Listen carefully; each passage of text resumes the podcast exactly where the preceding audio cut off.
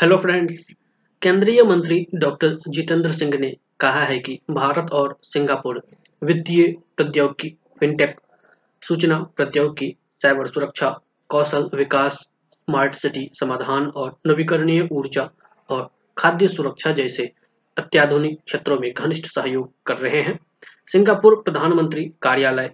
ने मंत्री श्री लोह,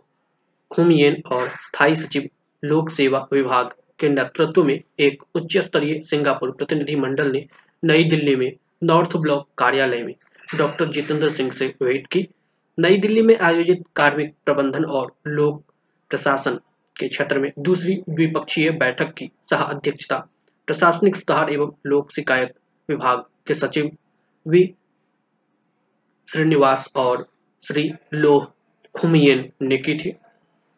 सिंगापुर प्रधानमंत्री कार्यालय ने मंत्री श्री लोह खुमियेन, जो वर्तमान में भारत की दो दिवसीय यात्रा पर हैं, ने अपने भारतीय समकक्ष केंद्रीय विज्ञान और प्रौद्योगिकी राज्य मंत्री एवं पृथ्वी विज्ञान राज्य मंत्री स्वतंत्र प्रभार, प्रधानमंत्री कार्यालय, कार्मिक लोक शिकायत, पेंशन, परमाणु ऊर्जा और अंतरिक्ष राज्य मंत्री डॉक्टर जितेंद्र सिंह, यहाँ नॉर्थ ब्लॉक नई दिल्ली में भेंट की। डॉक्टर जितेंद्र सिंह ने सिंगापुर प्रधानमंत्री कार्यालय में मंत्री श्री लोह खुमियेन और स्थायी सचिव लोक शिकायत सॉरी, लोक सेवा विभाग के नेतृत्व में एक उच्च स्तरीय सिंगापुर प्रतिनिधिमंडल को बताया कि भारत और सिंगापुर अत्याधुनिक क्षेत्र में निकट सहयोग कर रहे हैं, जो तकनीकी व्यवधान, वित्तीय प्रौद्योगिकी फिनटेक सूचना प्रौद्योगिकी साइबर सुरक्षा, कौशल विकास स्मार्ट सिटी समाधान एवं नवीकरणीय ऊर्जा और खाद्य सुरक्षा इत्यादि में तेज़ी के संदर्भ में भविष्य को आकार देंगे। सिंगापुर के उच्चायुक्त साइमन बोंग ने भी दोनों पक्षों के बीच प्रतिनिधिमंडल स्तर की वार्ता में भाग लिया।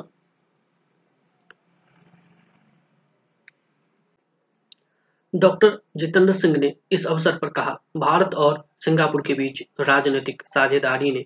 अपना लचीलापन दिखाया है और दोनों पक्ष, व्यापार, रक्षा, विज्ञान और नवाचार, शिक्षा, शासन और डिजिटल अर्थव्यवस्था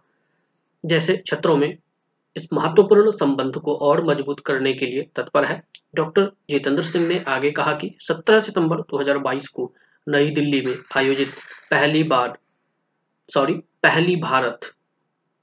सिंगापुर मंत्री स्तरीय गोलमेज बैठक की परिकल्पना प्रधानमंत्री नरेंद्र मोदी ने की थी, जिसे उन्होंने एक पथ प्रदर्शक पहल के रूप में वर्णित किया, जो अद्वितीय भारत। सिंगापुर द्विपक्षीय संबंधों का एक दस्तावेजी प्रमाण है और साझेदारी के नए क्षेत्रों में समन्वय का मार्ग प्रशस्त कर रहा है, कर सकता है। भारत और सिंगापुर अंतर्राष्ट्रीय महत्व के विभिन्न मुद्दों पर अभिसरण दिखाते हैं और वे जी ट्वेंटी राष्ट्रमंडल हिंद महासागर रिम एसोसिएशन, पूर्वी एशिया शिखर सम्मेलन तथा हिंद महासागर नौसेना संगोष्ठी जैसे कई समूहों का हिस्सा भी है। 2005 के व्यापक आर्थिक सहयोग समझौते के समाधान के बाद इस मज़बूत संबंध को 2015 में प्रधानमंत्री श्री नरेंद्र मोदी की यात्रा के दौरान और राजनयिक संबंधों स्थापना की पचासवीं वर्षगांठ के अवसर पर एक रणनीतिक साझेदारी में बढ़ाया गया था। लोह खुम येन ने अपने भारतीय समकक्ष डॉक्टर जितेंद्र सिंह को बताया कि वित्तीय वर्ष 2021 से 22 के लिए भारत में प्रत्यक्ष विदेशी निवेश इक्विटी प्रवाह के मामले में सिंगापुर एक शीर्ष स्रोत राष्ट्र के रूप में उभरा है। वित्तीय वर्ष 2022 में सिंगापुर से भारत में एफडीआई प्रवाह का परिमाण लगभग 16 अरब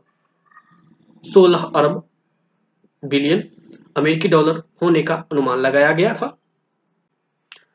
दोनों पक्षों ने सिविल सेवाओं के आदान प्रदान कार्यक्रम को मज़बूत करने और सिंगापुर को, सिंगापुर के उत्कृष्टता संस्थानों में प्रधानमंत्री उत्कृष्टता पुरस्कार के विजेताओं की यात्रा पर भी चर्चा की। साथ ही, the future of work, workforce and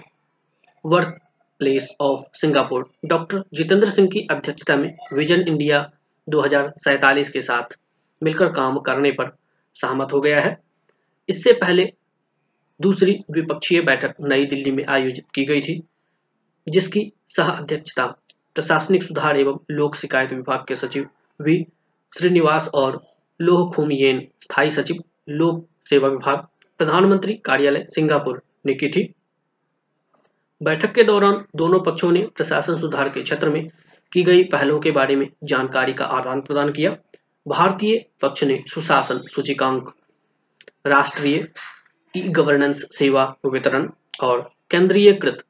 सार्वजनिक शिकायत निवारण और निगरानी प्रणाली पर और सिंगापुर पक्ष ने service delivery benchmarking study citizen centric public services और the future of work workforce and workplace पर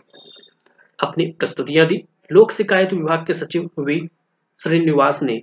बताया कि कार्मिक प्रबंधन और लोक प्रशासन के क्षेत्र में भारत और सिंगापुर के बीच समझौता ज्ञापन पर 1 जून 2018 को हस्ताक्षर किए गए थे। सहयोग के लिए चिन्हित किए गए प्रमुख क्षेत्रों में लोक सेवा, वितरण, सार्वजनिक क्षेत्र में सुधार, नेतृत्व या प्रतिभा विकास और ई गवर्नेंस या डिजिटल सरकार तथा मानव संसाधन प्रबंधन शामिल है। जून 2018 में समझौता ज्ञापन पर हस्ताक्षर करने के बाद दोनों पक्षों ने वैश्विक महामारी के कारण 6 जुलाई 2021 को आभासी रूप से द्विपक्षीय बैठक का पहला दौरा आयोजित किया था। यह समझौता ज्ञापन कार्यशालाओं, संगोष्ठियों और सम्मेलनों के माध्यम से सूचना और अनुभव साझा करने, व्याख्यान देने के लिए सूचनाओं और विशेषज्ञों के आदान प्रदान, क्षमता निर्माण और सामान्य हित के संयुक्त तुलनात्मक अनुसंधान एवं सरकारी अधिकारियों के प्रशिक्षण में दोनों देशों के प्रशिक्षण संस्थानों के बीच सहयोग की सुविधा प्रदान करता है। बैठक में अपने समापन भाषण में डॉक्टर जितेंद्र ने कहा कि उन्हें पूरा विश्वास है कि दोनों पक्ष लोक प्रशासन और शासन सुधार के क्षेत्र में सर्वोत्तम प्रथाओं के आदान प्रदान में संलग्न होते रहेंगे और इसकी प्रतिकृति को अन्य क्षेत्रों में, अन्य क्षेत्रों में लागू किए जाने की संभावनाओं का भी पता लगाएँगे।